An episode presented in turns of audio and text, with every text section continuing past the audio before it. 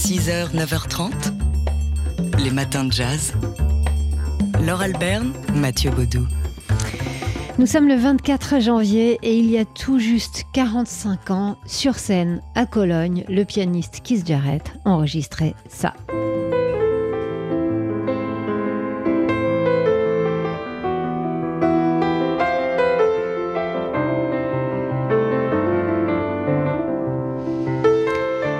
Concert qui allait devenir, euh, après son enregistrement, euh, la meilleure vente de tous les temps euh, de piano solo, de disques de piano solo. 3 millions et demi d'exemplaires vendus dans le monde, l'un des disques de jazz les plus vendus au monde. Un disque qui a changé la face du piano, du piano jazz notamment. Et pourtant, et pourtant, ce concert, il a failli ne pas avoir lieu. On écoute tout de suite euh, Manfred Eicher, qui est euh, bah, le- l'heureux euh, décideur de, de ce- cet album, puisque c'était le patron du label l'ECM, qui a décidé, malgré toutes les difficultés, de sortir ce disque. On l'écoute ici. The concert was scheduled for 10 o'clock at night. We came around 2 o'clock and then Le concert avait lieu à was a 22h et nous sommes arrivés à of 14h à Cologne. Nous avons réalisé que le piano était un Bosendorfer au lieu du- d'un Steinway. Keith n'était pas très satisfait du piano, il hésitait même à monter sur scène ce soir-là. On, on a essayé de faire les balances, de tout tenter pour le convaincre de jouer. Il, il n'était pas vraiment sûr, mais il a finalement accepté en songeant à la musique plutôt qu'à la qualité de l'instrument. C'était incroyable, une sorte de balade, un seul arc musical du début à la fin. Le lendemain matin, nous devions reprendre la voiture et nous avons voulu écouter l'enregistrement sur la route. En l'écoutant, nous avons réalisé à quel point la musique était incroyable. Mais on ne savait pas encore si nous allions pouvoir la publier à cause de la qualité du son du piano. Voilà, finalement, euh, même si euh, la production a été difficile, Manfred Eicher, euh, avec Keith Jarrett, ont décidé de publier quand même cet album. Quelle bonne idée. On leur remercie oui, grandement et on est 3 millions et demi à leur remercier. C'était il y a 45 ans. 6h, 9h30, les matins de jazz. Laure Alberne, Mathieu Baudou.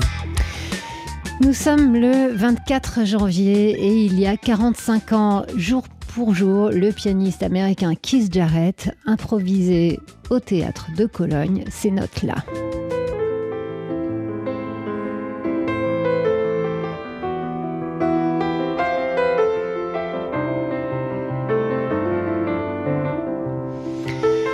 Vous avez sans doute reconnu le Köln Concert euh, qui, euh, quelques semaines après, au mois de novembre, quelques semaines après ce concert, est devenu euh, l'album de piano solo le plus vendu de toute l'histoire de la musique. 3 millions et demi d'exemplaires pour ce Köln Concert de, de Keith Jarrett.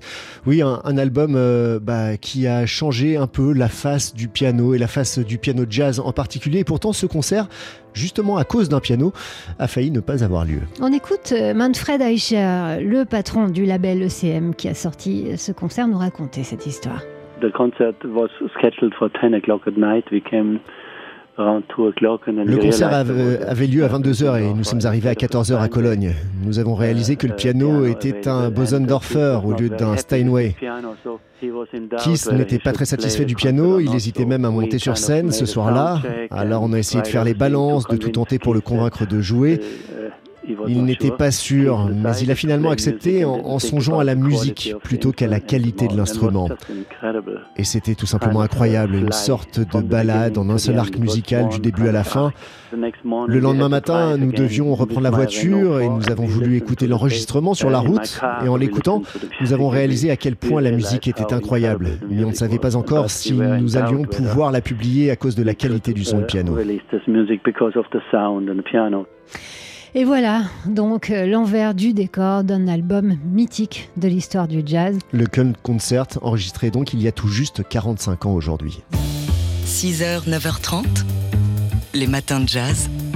Laure Alberne, Mathieu Baudou. Il était né il y a 100 ans, pile, c'était le 24 janvier 1920, le saxophoniste Jimmy Forrest, dont le premier succès a été ça.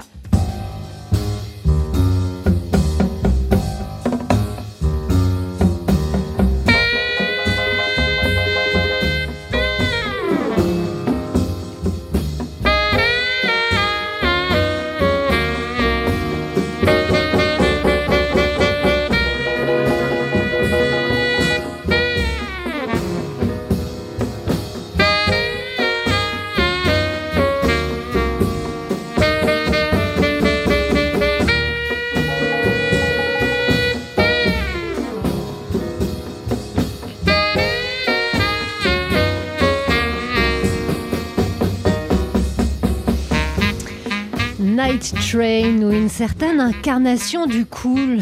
Ouais, la BO euh, idéale pour un striptease aussi. Ah non. Numéro 1 des ventes en 1952, ce Night Train de Jimmy Forrest. Euh, numéro 1 des ventes pendant 7 semaines aux États-Unis. C'est même devenu un jingle pour une émission de, de, télé entre 1954 et 1957. Il paraît même qu'un certain Sonny Liston boxeur, qui est devenu ensuite euh, champion du monde poids lourd hein, en 1962, écoutait ce morceau pendant ses entraînements et juste avant ses combats.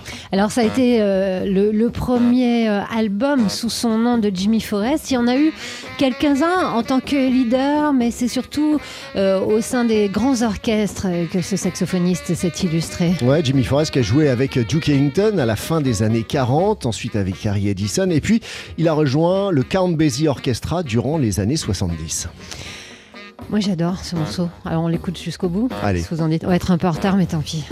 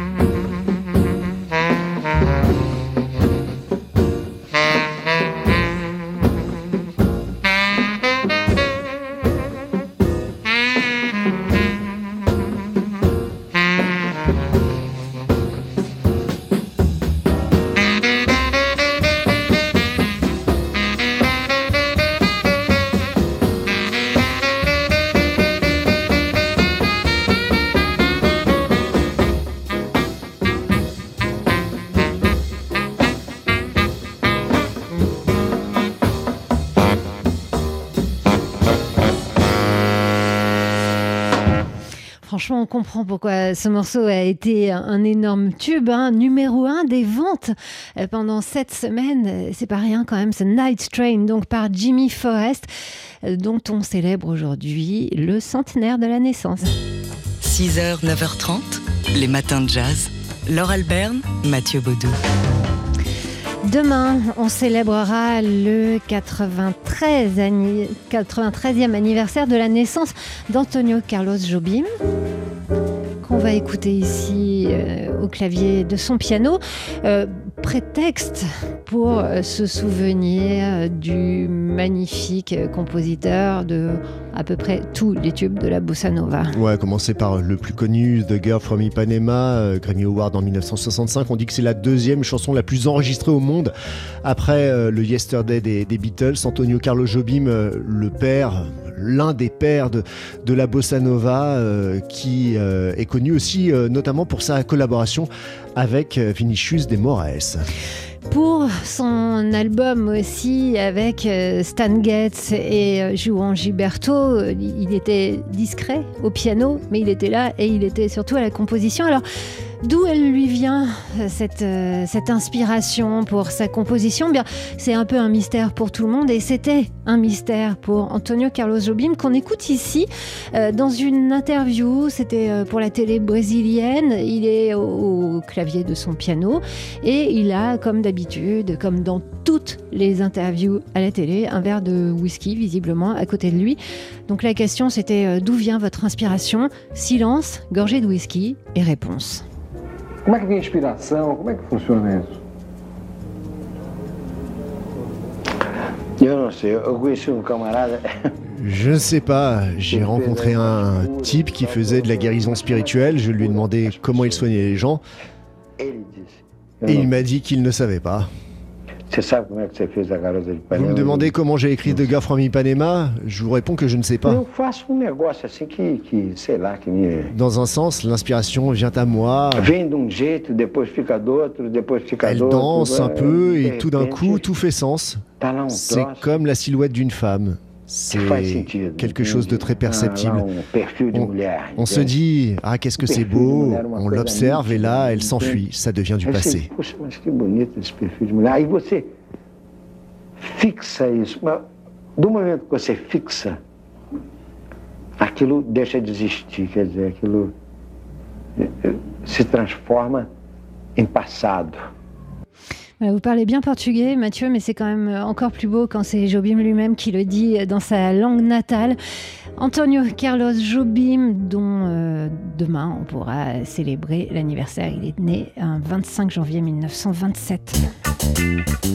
6h, 9h30, les matins de jazz. Laure Alberne, Mathieu Baudou. Hier soir, à partir de 20h et en direct sur TSF Jazz, c'était caviar pour tout le monde et non pas pour tout le monde. Tout enfin le monde, aussi. Tout le monde, c'est l'un des concepts euh, développés par euh, l'écrivain euh, Patrick Chamoiseau, qui était l'un des invités de, de, cette émission. Patrick Chamoiseau, prix Goncourt 1992 pour Texaco. Oui, le, le concept du tout monde, de créolité. Il parle de l'esclavage, de l'identité antillaise et du jazz. Le jazz naît d'une catastrophe existentielle. Mais ce qu'on comprend euh, aujourd'hui, c'est que lorsque nous, on a essayé de définir ce que nous étions, nous, Antillais, c'était très difficile parce que nous étions nés dans la colonisation. Et que lorsqu'on voit un, un, une culture antillaise, ce sont des cultures composites. Et lorsque vous voyez un Antillais, ce n'est pas sa couleur de peau qui va déterminer son appartenance. Ce qui va déterminer son appartenance, ce sont les structures de son imaginaire. Et ce qui s'est produit dans la, colonisation, la traite, l'esclavage, la colonisation dans les Amériques, c'est que là, on a eu une sorte d'alchimie anthropologique qui va provoquer un surgissement incroyable. La parole toujours lumineuse et précise de l'écrivain Patrick Chamoiseau qui a signé euh, les notes de pochette du nouvel album du pianiste Grégory Priva. Il était là aussi d'ailleurs, Grégory Priva, hier soir euh, pour euh, notre émission Caviar pour tous, Champagne pour les autres. Une émission à réécouter en podcast et qui sera rediffusée dimanche soir. À 18h.